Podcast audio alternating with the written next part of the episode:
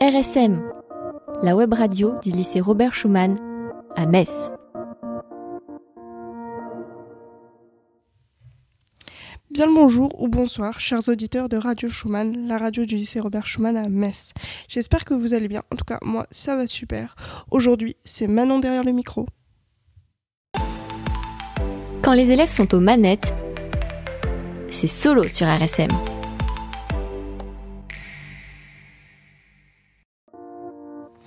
Cette émission solo est un peu particulière parce qu'aujourd'hui, on ne reste pas sur Terre, mais je vous emmène dans l'espace.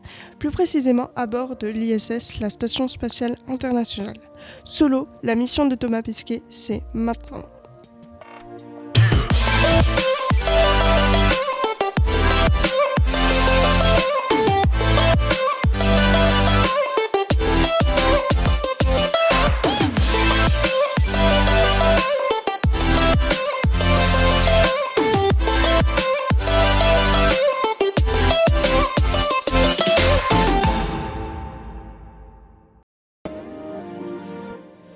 Alors je vais tout vous dire sur ce qu'il y a à savoir sur la mission Alpha qui a débuté le 23 avril 2021 et qui ne se terminera que six mois plus tard, c'est-à-dire en octobre 2021.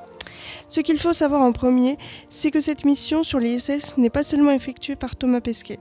Au total, ils sont six spationautes ou ingénieurs, dont deux Américains, Megan MacArthur et Shane Kimbrough, un Japonais, Akihiko Oshi, et deux Russes, Oleg Nivitsky et Pietro Dobrov, et enfin le Français Thomas Pesquet.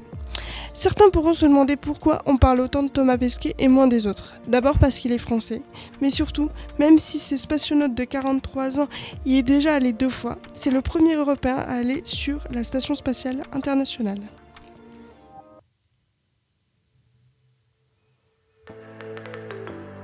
Solo, l'émission en solitaire de RSM.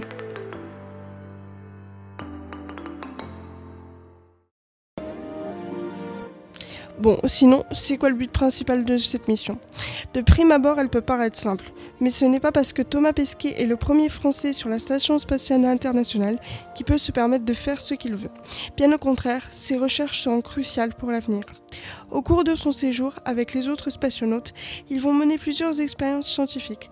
C'est d'ailleurs pour ce type de travaux qu'a été créé l'ISS. Ces expériences seront portées sur des reprises de travaux initiés entre 2016 et 2017, tout en faisant de nouvelles expériences. Au total, ils effectueront plus de 200 expériences. Mais le but principal est surtout de voir le comportement de la matière en apesanteur et l'adaptation du corps humain dans l'espace. Vous écoutez Radio Schumann, la radio du lycée Robert Schumann à Metz.